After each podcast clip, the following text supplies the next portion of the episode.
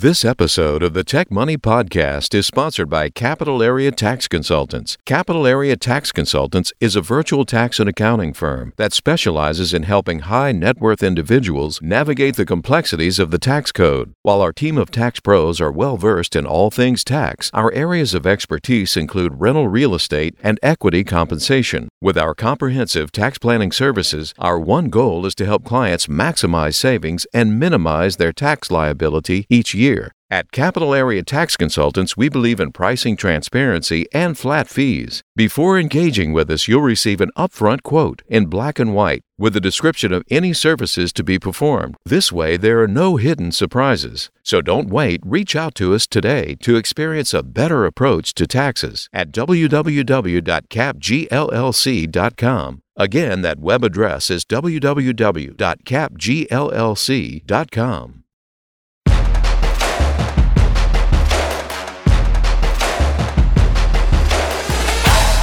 Welcome to the Tech Money Podcast, the place where tech workers come to get smarter about their money. Hosted by certified financial planner, speaker, blogger, and self proclaimed personal finance nerd, Malcolm Ethridge. Each episode aims to take you beneath the surface level and cover traditional personal finance topics in a way that is both approachable and relatable, all from the perspective of the tech professional. Without further delay, here's your host. Hey there, listeners. Malcolm here. And on today's show, we're talking about investing. More specifically, we're talking about the importance of constructing an investment portfolio with an actual end goal in mind to avoid ending up with a random mashup of investments that don't actually have any connection or correlation to each other down the line. Investing is a way to grow your money over time and secure your financial future. And when you invest without a clear plan, you're more likely to make decisions based on emotions rather than logic. You may be tempted to buy a stock because it's the latest hot trend or sell a stock because you're afraid of losing money. However, when you invest with a purpose, you have a plan in place that guides your investment decisions, and thus you're less likely to make impulsive decisions that can lead to unnecessary financial losses.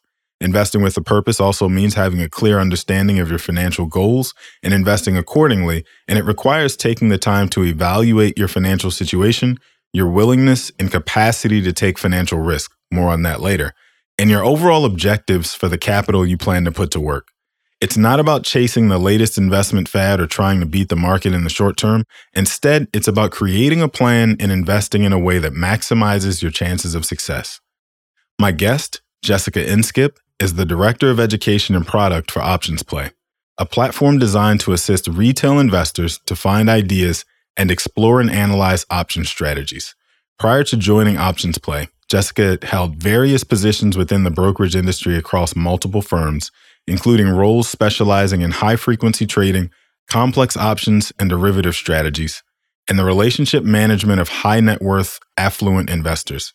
Ultimately, Jessica's passion is in creating education and making it accessible to all. So, with that brief introduction, welcome Jessica Inskip to the Tech Money Podcast.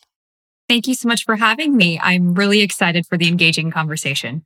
Yeah, I appreciate you making the time to do this. So I breezed through your resume pretty quickly in my intro. What else should I have included? Yeah, so I definitely have had that non traditional journey.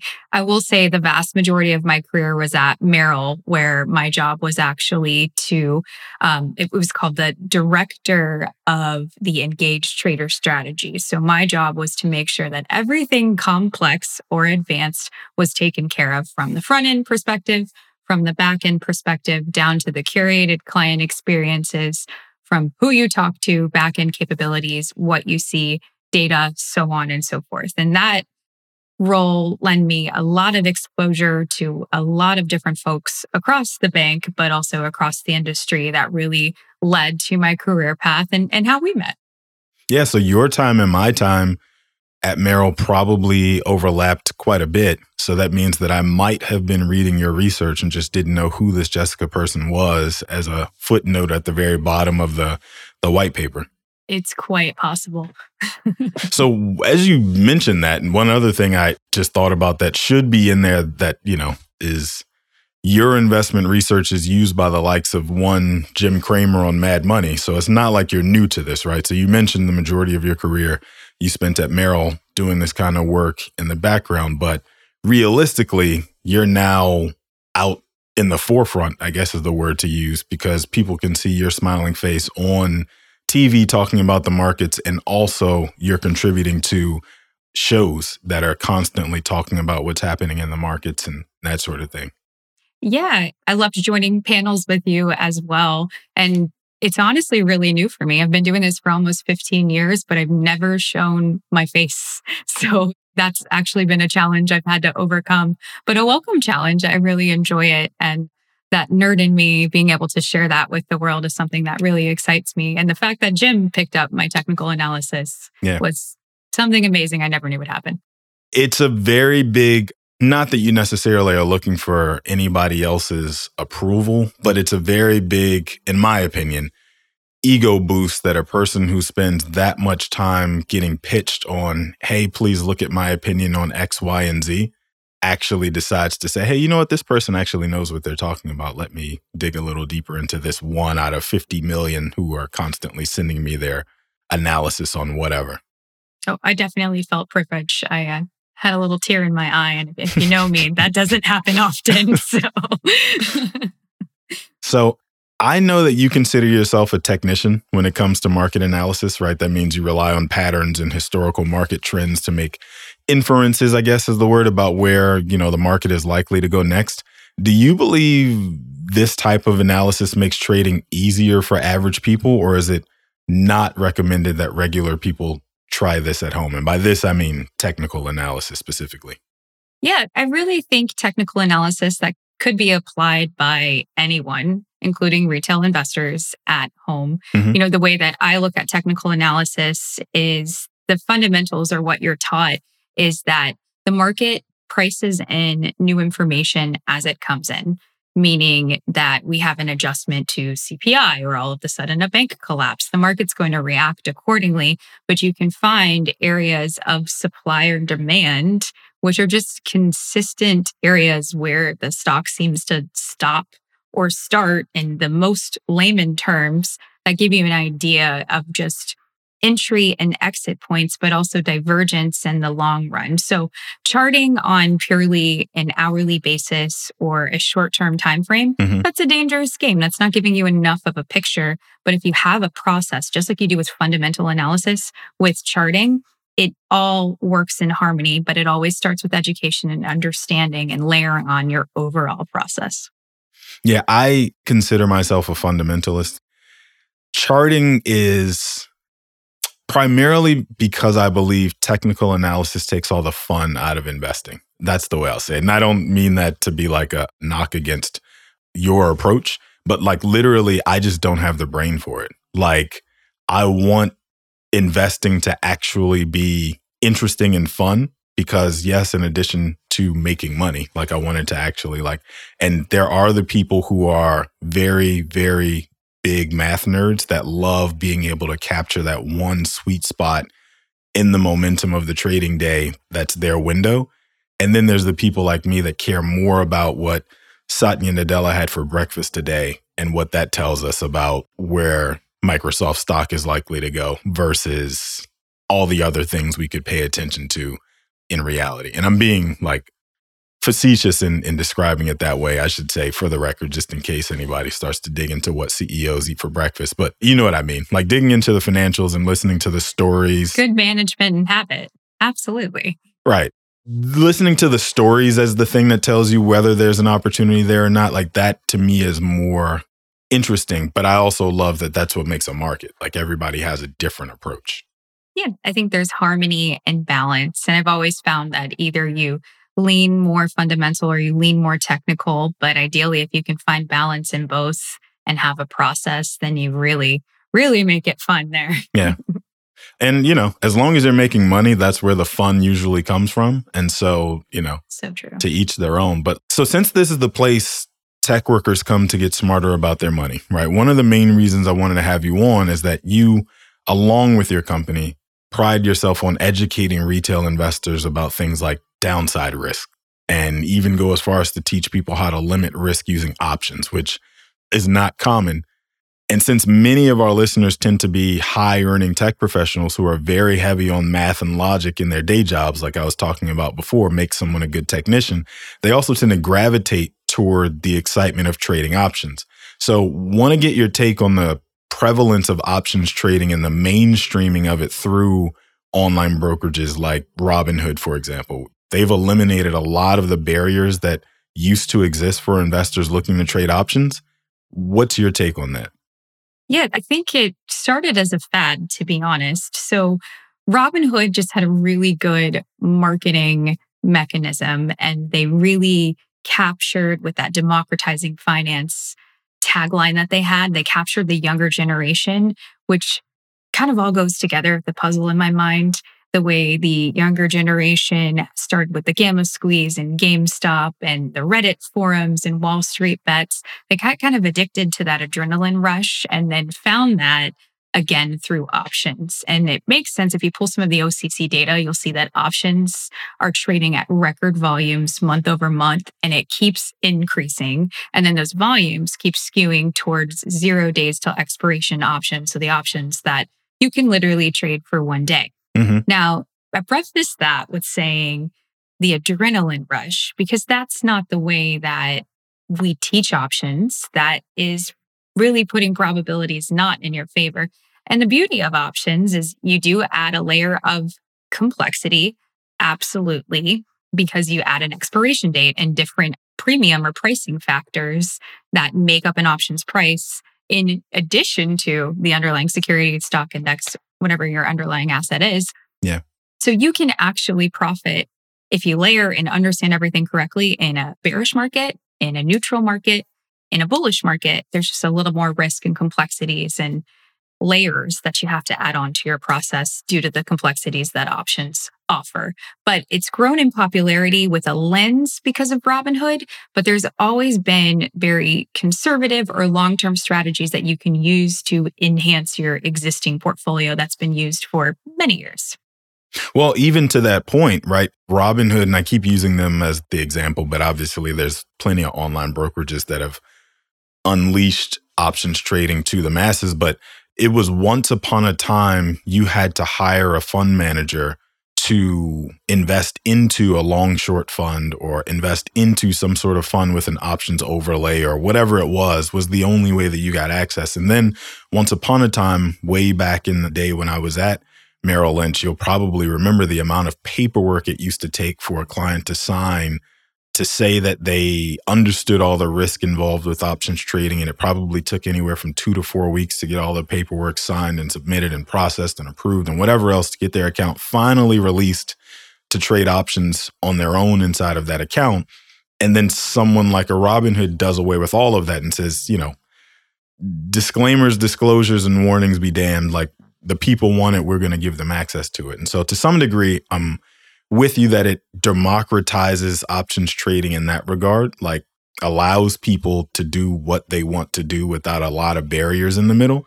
But then I also think about the additional risk involved. And I can't help but be concerned that, you know, things like the social engineering component of some of these trading platforms, in addition to the thrill of options, just too much at once for folks that don't necessarily completely understand the risks involved. I completely agree. There was just thinking about the events of Robinhood. So they've mm-hmm. gotten a couple of really big fines for misinformation and going into that a little bit too quickly. And I think it's just amplified with the younger generation because the access to options education was minuscule. And so mm-hmm. they found it in what I like to call TikTok University, which is a dangerous place for at least the finance world. And then if you think about the FINRA rules, it's FINRA rule 2210 and 2220. So 2210 is just communications for anyone with a seven. And then 2220 is the options communication specifically. Say the word options, you got a layer of scrutiny and complexity in every aspect. Meaning, though, if you're licensed and you have the ability to talk about options, you're actually forbidden from doing that on a mass scale. Mm-hmm. And it's not not the brokerage firm's fault. It's literally just because that's what the rules say. The rules say if you're putting out a piece of content and you're registered as under a broker dealer, even in the self-directed capacity, so at the seven or 63 and 66, anything you post that has to do with the stock market has to be reviewed by your registered principal or supervisory of some sort within your firm, but therefore it's forbidden because that's just a lot of work to review all of those posts. But if you think about that, that means that everyone who was teaching options mm-hmm. in the social space probably didn't have a license to do so. Mm-hmm. And that I think amplified issues and misinformation and people trading, learning things reactively rather than proactively. And that's honestly the challenge that the options industry is facing right now and something that we take very seriously at OptionsPlay and why we tend to teach at literally every single brokerage firm and show those best practices and the way to get in front of those issues that you learn the hard way. And it's really using options for the long term. That's the more sustainable, responsible growth, if you will this is not at all the direction I expected this conversation to go. But since I have you here and I know that you read FINRA rules over breakfast, I will take advantage of the opportunity to ask you this question because in a previous episode with a guest Manning Field, I was having a conversation with him about the fact that folks like us, who are registered principals among all the other different terms that they use to describe professionals in the financial services industry, who have somebody to answer to, whether it's FINRA or somebody else we don't live in the spaces that the younger masses seek to find information and guidance on investing, whether it's trading individual stocks, whether it's just how to build a portfolio from scratch by buying ETFs or trading options or anything else. Because of all of the different regulations you just described and 50,000 pages of additional ones, we don't live online in these places at TikTok University. I don't even have a TikTok page. Like, we're not in the place where the people who need the information go to get it. And because we're not there, somebody's there. And the somebody who is there, to your point, is somebody who either has learned along the way and is still making mistakes real time, or hasn't actually done the thing they're advising the masses about. And they're just there making noise and taking up space. And either way, it's a bit of the blind leading the blind but we can't necessarily criticize, but so much because you and I don't spend time giving out what we consider to be quality financial advice on TikTok. And so there's this disconnect that I don't know how we close that gap. Yeah, I have a lot of thoughts on this one. And I like the way this is going. So that's absolutely fine. So I used to call it the battle of the influencer when I was working at Merrill. And we're trying to come up with a strategy, but uh, you can't compete with people who have hooks on all social media platforms, not only on TikTok, but say, mm-hmm. watch me turn $500 into $10,000 in 30 mm-hmm. minutes. That is unrealistic and highly illegal from a brokerage perspective. No one's going to say that. However, that tends to be the most baited and hooked in and watched videos. And what I think we're seeing as trend is, is people started with that and it's easy to make money in a bull market and we're not in a bull market anymore. So yeah. that thesis is certainly being challenged. And then it's gravitating towards different type of even social media or, or niche areas. So I did actually start a TikTok. I did in November last year. You're a lot more with it than I am. Oh, I had to have my 12 year old son explain how to do certain things, which was very humbling moments for me. um, definitely. However, I found it very interesting. There's a hunger for learning. There's a hunger for education. They really want to understand, and you can tell they're sick of those get rich quick type of social media content that they're used to. And this all goes back to, I think it really is a puzzle putting together is Robinhood. They mm-hmm, mm-hmm. attracted that younger investor and they actually had a huge problem of, with attrition. Their newer clients would continuously leave. And that's because they graduated mm. from the basics. They needed more bells and whistles that were required to do your research, whether it's fundamental or technical. And also when you're adding on utilizing options for income rather than just gambling in directional plays. And so they're naturally graduating that happened with the brokerage firms that they used and now i think that's happening with the the content creators and the social platforms there is a new one and i'm not sponsored or plugging anything but i found it and i thought it was cool because now that i'm on tiktok i get asked to do stuff all the time yeah and I honestly say no most of the time, yeah. actually all of the time. But there was one that came up. It's called Zeed. Super cool. It solves the problem. You're not allowed to post on there unless you're invited. Mm, okay. And it also sorts by symbol or by macro or by purely education. And then you can pull up all of the stock details about it. Mm. It's like a little security profile. So like investing.com meets TikTok, but with vetted people. Yeah. I think stuff like that might emerge, but we'll see. I think this is the time that it emerges to. To your point, we're no longer in a bull market where a high tide is raising all boats. And so there's a lot more patience out there where I was getting messages from people literally asking, what can I invest in today that will double my money in 30 days? Again, you know, to your point, those are the messages I tend to ignore on Twitter and everywhere else anyway.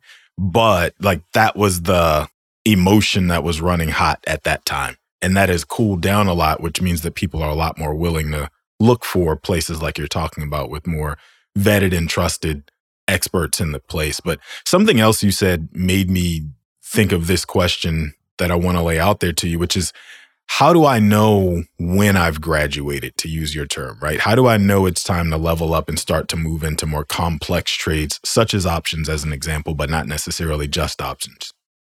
Yeah. So I think it's that personal growth development on so many levels is maybe you start in the stock market from at least on the self-directed point of view. I think the most common way is you've had a 401k somewhere, mm-hmm. you were stuck in mutual funds, you've left your job, and now you end up rolling that over into an IRA. Then it sits in cash because you don't realize you have to do something with it. Then you might move to ETFs, then you go to stocks, and then it's normally happens once you start collecting dividends and you want to add an income stream. There are two ways. We tend to categorize options traders in two separate buckets. So the mm-hmm. journey that I just described to you is that income investor, that long-term investor. And sometimes you fall in both. I, I trade both mainly because I work with options every single day. So you have that income investor, which is where you just enhance your stock portfolio. You participate in capital appreciation but you are collecting premiums as your stock goes up in value. And there's a lot we can talk about there. And then the other side is where this is where the graduation comes from from the younger generation is you're starting by buying calls and puts, mm-hmm. which means you can only capitalize on a directional play that is very strategically timed. Mm-hmm. And then you start researching, look at education, and then you find that there's other ways to utilize options. And then you end up shifting over normally to the income side, or you graduate and understand capping, upwards potential, reducing cost, and all of the other best practices that we teach with options. So, funny enough, when I get people that ask the question, whether it's clients in my day job as a financial planner or friends who just know what I do for a living. So they ask me questions or somewhere in between. People will ask, Hey, should I be investing in options? And I immediately ask them back, For what purpose? And they look at me like I'm crazy, but I literally mean, like, what is the specific goal that you have in mind for trading options? Because as you just laid out, there's a bunch of different strategies that you can employ, but each of them is designed to solve a different problem. And so until you're clear on what you even want to do, right? So some of our clients, for example, very high earning tech workers that work for companies they don't ever intend to leave or they don't ever intend to sell the stock that they own, right? So very easily that person's writing covered calls on stock they intend to own forever. So their intention is just to collect some income along the way mm-hmm. from options that are going to keep expiring because the stock is supposed to only go up and to the right right? And if it doesn't, not the end of the world because they already own the stock and they can turn around and sell it. to make whole on the contract, right? Or there's the folks that don't own a share of stock, period, but they're trading the options knowing that if they get caught, they will have the means to go and buy the stock to make good on that contract and whatever. There's all the different ways that you can approach this, but without actually having a plan to get back to the point of the episode in the first place, if you don't actually have a plan and a goal in mind of what you're even putting these dollars to work to do, you're really just throwing darts at a dartboard, which is what I come across more than often. I look at someone's portfolio and they've got eight different accounts between all the different online brokerages that all have their different hooks and marketing and gimmicks and whatever. And there's a lot of hodgepodge of just stuff that's happening. Or they're now, in most cases, accounts that are just dormant. And they were exciting once upon a time when everybody was doing it and it was the thing and GameStop was going to the moon. And now it's kind of just like, yeah, that's an account that I don't do anything with and it just has cash sitting in there waiting on something to do, right? And so my whole focus in there is like helping people understand that each account that you put dollars into should be intended to serve some purpose. You're putting these dollars to work in the market expecting that you're going to be able to earn more on it than you would by putting those dollars in a savings account, but also that they're going to help you do something at a future date that you're going to want to have additional dollars in that account to do later on down the road, right? But until we get clear on what the thing actually is, you can't even give anybody good advice on what they should be doing or what strategy they should be employing. I completely agree. And I love the way you frame that question. I, I, might borrow that one. But we always say, what is your sentiment? What's your goal? And I think that's extremely important with trading options. Just like you said, there's so many different things that they can do. They can give you leverage, they can provide income, but a lot of that also has to do with risk tolerance because you're adding a lot of complexities and you can put yourself in an unlimited risk position. So it's really important to understand. And if you have those, those clients who have shares that they may not intend to sell, you're selling a covered call. You're creating an obligation to sell those shares at an agreed price at any time during a time frame, which means that will create a taxable event. So that's also something to be extremely aware of if you're dealing with a lot of securities that you're putting aside as collateral. So let's talk about that R word for a second. Any recommendations on how to determine your own risk profile as an investor? And I'm intentionally using the word profile here because, you know, we often talk about risk tolerance, but it's also important to consider whether you have the capacity to take on that risk, right? As well as all the other things we're discussing here. Yeah. So this is more broader investing and say outside of options. With options, sure. there's definitely another layer. The way that I've always viewed as far as your risk profile is skill, will, and time. Mm-hmm. That's definitely first and foremost, which will let you know if you're going to do it yourself or outsource it, like a three pronged stool. If you don't have the skill, the will, or the time, you cannot do it yourself, period. So that's certainly step one. Then, as far as risk tolerance, I mean, there's so much that goes into that that you're honestly going to be better at than me, where we talk about when you need the funds for your income, things of that nature. But when we drill it onto options and we layer on a trading aspect and we intend to trade early and often, by often, I mean maybe one or two times a month, not every single day. This is not mm-hmm. day trading. But when you add on that trading aspect, it's the way that you equate risk on a portfolio level and then also on your options level. Meaning, I've got my entire portfolio. Our rule of thumb is you don't risk more than 2% of your portfolio within one trade because it's very possible that you're going to lose 100% of that trade mm-hmm. at any time. So if you, you do the math on that, 2% over 2%, it's easier to overcome those losses. Adding on the other layer, when we're trading directionally, the way that we layer options because we we know options are priced differently because of inflated value due to uncertainty and then the time component aspect in addition to the underlying security. Mm-hmm. So when we're buying, we want to make sure that we can make at least 3 times than what we've purchased within okay. that time frame. And then on the sell side, it's actually the inverse. You want to collect about 30% of the width or it's a 3 to 1 because the probabilities are more in your favor and that's a very very long conversation. But Meaning, to answer your question, there's a rule of thumb as far as how much asset allocation you should put up for one trade. And then there's also a rule of thumb for the skewing risk versus reward in your favor for mm. every single trade that you do to make sure that you don't blow up your account. Yeah. I've heard options traders mention that more than anything. It's the fact that it's not, I want a one for one return on my investment and time and everything else. It's, I want a three to one, four to one, five to one skewing in my favor. Otherwise, for taking on that outsized amount of risk, it's not even worth the effort. And so I'm hearing that in what you were just describing as well. And I should also point out that what you just described gets at the heart of the words, the phrasing that I use, which was risk capacity. So that 2% threshold that you mentioned is important in determining whether you actually have the financial capacity to take on the additional risk that we're talking about in a portfolio.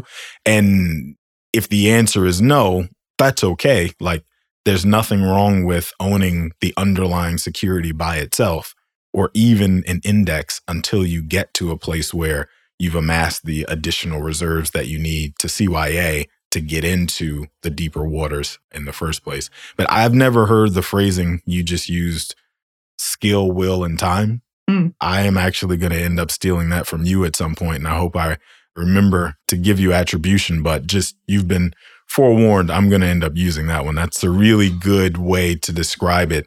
And also, like the reason that I personally don't trade options. Uh, one, because trading is a pain because of all of the different regulatory hoops that we have to jump through to place one trade in this world, mm-hmm. but also the time. Like, I just don't have the time that it takes to make sure that I'm not missing my open window or I don't have an option that's expiring before I get a chance to check in and do the thing I know I need to do, which is why I can be honest with myself and say, if I am going to ever trade options, I have to have somebody do it for me, or I have to be living a completely different life than the one that I live right now. Because between the hours of 9:30 and 4, I'm not sitting still enough to be able to take advantage of those tight trading opportunities that pop up throughout the day.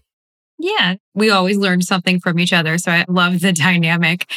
But I do want to caveat with with what I described is the trading aspect of options. Mm-hmm. There is that other side, which is purely enhancing long term portfolios. So just the same way that you'd use a limit order to buy and sell a stock, you can mm-hmm. use the obligations found within options to buy and sell a stock.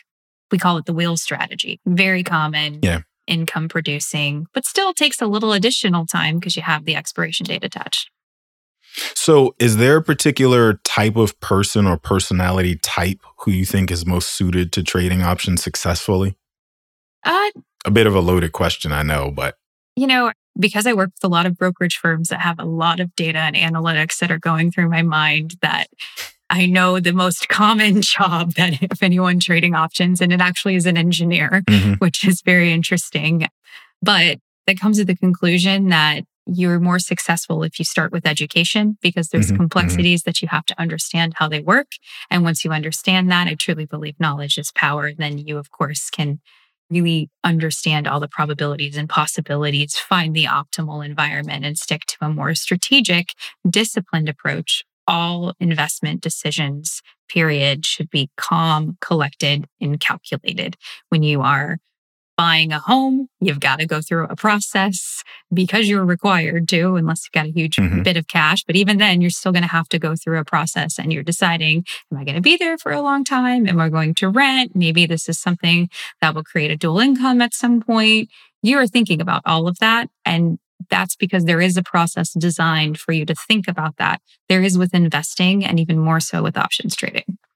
I think that's a good descriptor in the fact I hate to say cold and calculating because it sounds sort of like I'm describing a person's personality specifically. And what I really mean is the way their brain functions. Mm-hmm. Engineers do tend to be very good about killing bad ideas because the calculation just doesn't work. And it doesn't work not by a super wide delta, but it doesn't work by some very minute fraction of a percent that's outside of the parameters that we set. And so we kill it. Where most people whose brains are wired differently say, well, I can always make an exception here because dot, dot, dot. And engineers are very good about saying, no, no exception. it doesn't fit in the parameters. And so, gotta go. But I suppose the better question would have been whether you think there's a type of person who should not be trading options. And again, that might be the even more loaded question than the one I initially asked you. Oh, I, definitely think it's the easier one, to be honest. If you're trading options, first and foremost, you shouldn't trade with funds that you're not willing to lose. That's extremely important. A lot of times, and most people who actually trade options, because again, work with all the brokerage firms, it's not their primary source of trading. Sometimes mm-hmm. it's for fun or to enhance a portfolio, but they still have their nest egg, which is their retirement funds that's attached to their overall goals. And they'll have a portion of their account. Um, normally it's an 80 20, and that 20% is where they'll trade options a little more actively or have more longer term options on this 80% side. So the person who shouldn't trade it is someone who hasn't taken those appropriate steps that you should with investing overall. So mm-hmm. the debt management, addition to saving for your retirement and your goals. And then once you've got that under control, then you can graduate, it's the word we're going to use again, into options trading that can enhance your portfolio. That way you can fully understand it, but you're not risking something that's going to be absolutely detrimental to the wealth that you've built. So let me tack on to that because I gave my own perspective initially around like my concern around options being not even the risk that's inherent in it itself, but you know, to me, if I choose to invest using options, like I'm aware of by that point that I'm taking on more risk than owning the stock itself or some other security outright. At least I hope that that's like obvious to people who are trading options. But I'm instead concerned about how it can take a person's focus off of what actually matters, right? Which is the thing or the purpose or the goal they were investing for in the first place, like I keep saying, whether it's to actually make a major purchase down the line or have a rainy day fund or something else, right? It's important to keep in mind the reason you're putting these dollars to work and the reason you're putting these dollars at risk.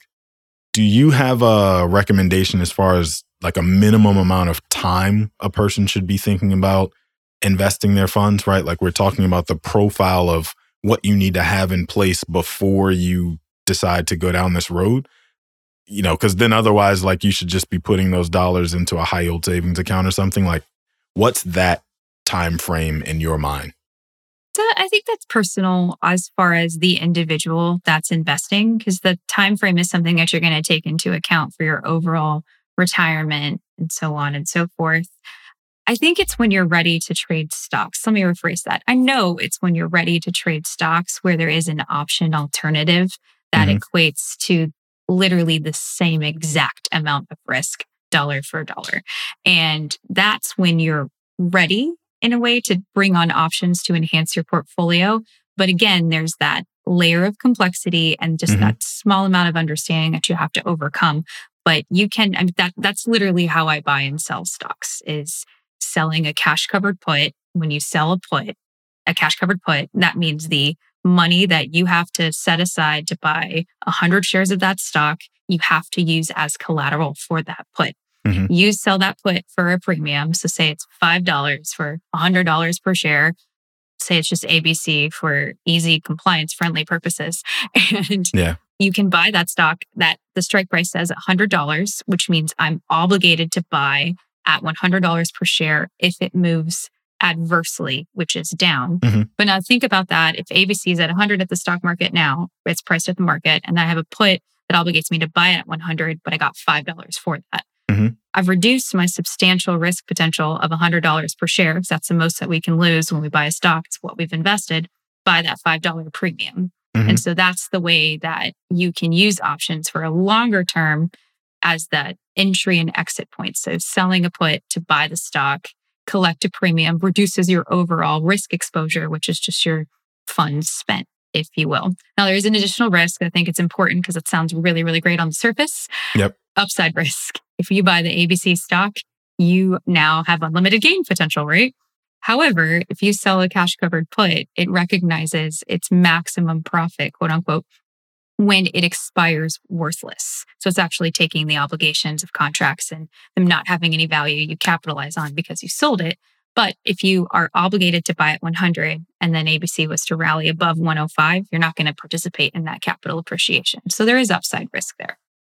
The upside risk and what you just described as the opportunity cost. My concern is the inverse usually when folks are talking about getting into options. It's the fact that there's an uncapped loss in some cases that you've got to be prepared for and aware of that, you know, the average person doesn't necessarily know they're getting into until they're getting that capital call or even worse, a margin call that suddenly makes you aware of just how bad that position can go. But again, not to keep adding so much of a dark cloud here because to your point that you've been making this entire time, there are some really great things that can happen through trading options, through adding exposure to options to your broader portfolio if done properly and actually taking the right steps in advance to make sure that you actually know what you're getting yourself into. And what I was thinking about as we're having this conversation, you've been doing this a little bit longer than I have even. And so I imagine that people who know what you do for a living are constantly asking you for your advice on things that you probably don't even have any interest in or purview over, but they know that you work in finance. They know that you know about the markets. And so they ask you anyway. So my question to you in there is just whenever somebody asks me personally how to get started building a portfolio from scratch, I usually tell them something like just buy into an index that allows you to capture you know, a lot of the investing universe first, right? Something like the SPY or Vanguard Total Stock Market or whatever. And then once they've built up enough there, you know, say five or maybe $10,000, they should start to look for individual names they feel good about, you know, longer than 12 months down the road. What's your go to advice in that situation?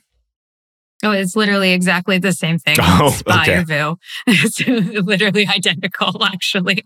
Okay because that's the best way if you're you're starting to invest you know? Dollar cost averaging is absolutely the best way to grow wealth over time. See i thought you might give me some sort of like elementary options strategy that i might be able to overlay in there that gets my feet wet but doesn't i don't lose my shirt kind of thing. Well that is the cash covered put because the worst thing that happens in this scenario is you buy the stock at the strike yeah. price and you can't lose same equivalent. And you can do that with SPY or VOO. It's literally a, if you were to take a snapshot in time versus saying, okay, you're going to buy 100 shares of SPY now or 100 shares of VOO now, and you sell the cash covered put, it is the equivalent risk potential to the downside. Yeah. And I should also point out that people don't usually like that advice, right? It sounds too boring. But the reality oh, yeah. is, right, successful investing generally is boring. Even in certain option strategies that you're literally buying and letting the options expire is your best case scenario. Like it's meant to be boring and that discipline and the ability to like block out the noise Absolutely. is what so true. brings the dollars your way. So, you know, for whatever that's worth. But usually when I say that, people just like, I can see their faces. They immediately stop listening because it wasn't what they were expecting. So, to that end, though, as we're talking about like portfolio construction mm-hmm. personally how you approach the markets, right? You're still pretty young. Do you invest in fixed income at all? Or, or maybe I should ask, like, do you recommend fixed income investing to younger investors? Uh, I definitely do right now because of interest rates, and it certainly makes sense. It's going to outperform the market from a broader perspective in the short term. But I've always, even though I trade options, that is a different type of investor. So going even back to your previous comment or previous questions and conversation, if someone's trading for the first time, you won't even be permitted to trade options and you're never going to throw that complexity at someone mm-hmm. because it's going to immediately scare them away. And I think maybe even some people are, I think, getting into the market for the first time with I bonds, and that's great. Mm-hmm. That makes sense. And that's it's a wonderful time to do that. So yes, it's important and that's part of diversification overall that it certainly helps your portfolio. I mean, from an options perspective, we take it more from a trading view, so trading TLT or, or something like that. However, just from the fixed income itself, that's something my husband definitely does that. I won't give him investment advice. My son does as well. He's been picking stocks since he was four years old and, and actually has a really great performing portfolio, which is a whole hmm. other topic. okay. We're going to have to talk about that one because I need to know for my little one. Like, you're going to have to teach me. So we'll come back to that one. So many, but meaning, yeah, fixed income's a great asset that you can use to enhance your portfolio. Absolutely. Yeah, I ask that from the perspective of a person who's 35 and has a pretty healthy risk appetite. Like, I have zero interest in owning fixed income. I'm okay with the big daily moves of the stock market, though. I should couch this by saying that. But I do also own REITs as a bond surrogate, right? Since REITs move on slightly different information from stocks and they pay interest payments regardless of market performance, like I consider that enough to a bond to help diversify some of the risk inherent, you know, in that portfolio. But I'm always shocked too when I talk to folks who are like 30, 40 years old who have like a 60, 40 asset allocation. And I'm always curious like how they got there, like how they derived their allocation mix. So anyway, so my last question actually has nothing to do with probably has nothing to do with options and I imagine has nothing to do with OptionsPlay. So you can kind of take that hat off and relax your shoulders for a second. But let's say for a moment you never found your passion for educating investors, just in general. So you had to find a different way to occupy your days, but money wasn't a factor in your decision making at all. What do you think you'd be doing right now? Oh, that's such a hard, hard question. Because I literally have been doing this my entire career. Yeah. um, I actually talk to people about this quite a bit. So I'm going to give you a, a, different answer as far as some of the people that I, I mentor, people who've mentored me that I'm happy to share is I think it's important to know what you're good at and what you like and marry those two together. And also staying very true to my values. I think that's important as well. And that that's honestly how I ended up in the position that I am in because I've there's a lot that you can do in finance. And so that leads me back to some type of education at some point. I find my most happiness when I am taking a complex topic and really layering it down. And I mean going into data and spreadsheets and explaining it literally taking hours just to pull all the information to explain it in 15 or 20 minutes. Yeah. And that to me is creating something. I have to have that creative side. I don't know what that would translate to. I've translated it definitely to finance, but something in that nature is definitely what I would be doing. I guess the fact that it's so tough to even answer that question tells you you're probably where you're supposed to be as a way to think about it. I'll take that. Well, awesome. I appreciate you making the time to do this, Jessica. This was great. And I appreciate you being so generous with your time. Where can people find you if they want to learn more about you and or OptionsPlay after this goes live? Yeah, and thank you for the invite. I really enjoyed the conversation as well. I am on TikTok and all over social media. There is a Linktree with all of the proper links because unfortunately there is a lot of imposter me's out there. But you can go to optionsplay.com our education is free to attend. So there's a lot of that if you want to check it out and just understand options or explore it. So it's optionsplay.com. And then again, most active, honestly, on Twitter. Awesome. Well, listeners, this has been yet another episode of the Tech Money Podcast. Thank you for listening. If you liked what you heard, please be sure to subscribe via your favorite podcasting platform. That way, you'll be alerted immediately each week when a new episode is released. Maybe even consider sharing the link to this week's episode with your friends and colleagues. And if you really liked what you heard, be sure to leave a review. This will help make sure that more people just like you are able to find the show organically. You may connect with me, your host, on social at Malcolm on Money, and feel free to send us any questions, comments, or kudos to podcast at tech-money.com. That email again is podcast at tech-money.com. And as always, we hope that this episode of the Tech Money Podcast has helped to make you just a little bit smarter about your money. This has been the Tech Money Podcast. For more information on today's topic, to review the show notes, or to catch up on past episodes, be sure to check out tech-money.com. And if you have an idea for a show topic that you'd like us to cover, or you want to send us feedback, the web address again is tech-money.com. You could also find Malcolm across all social media platforms at Malcolm on Money. This episode was written and created by Malcolm Ethridge with the production, the editing, and the sound controls powered by Tech Money LLC. Thank you for listening.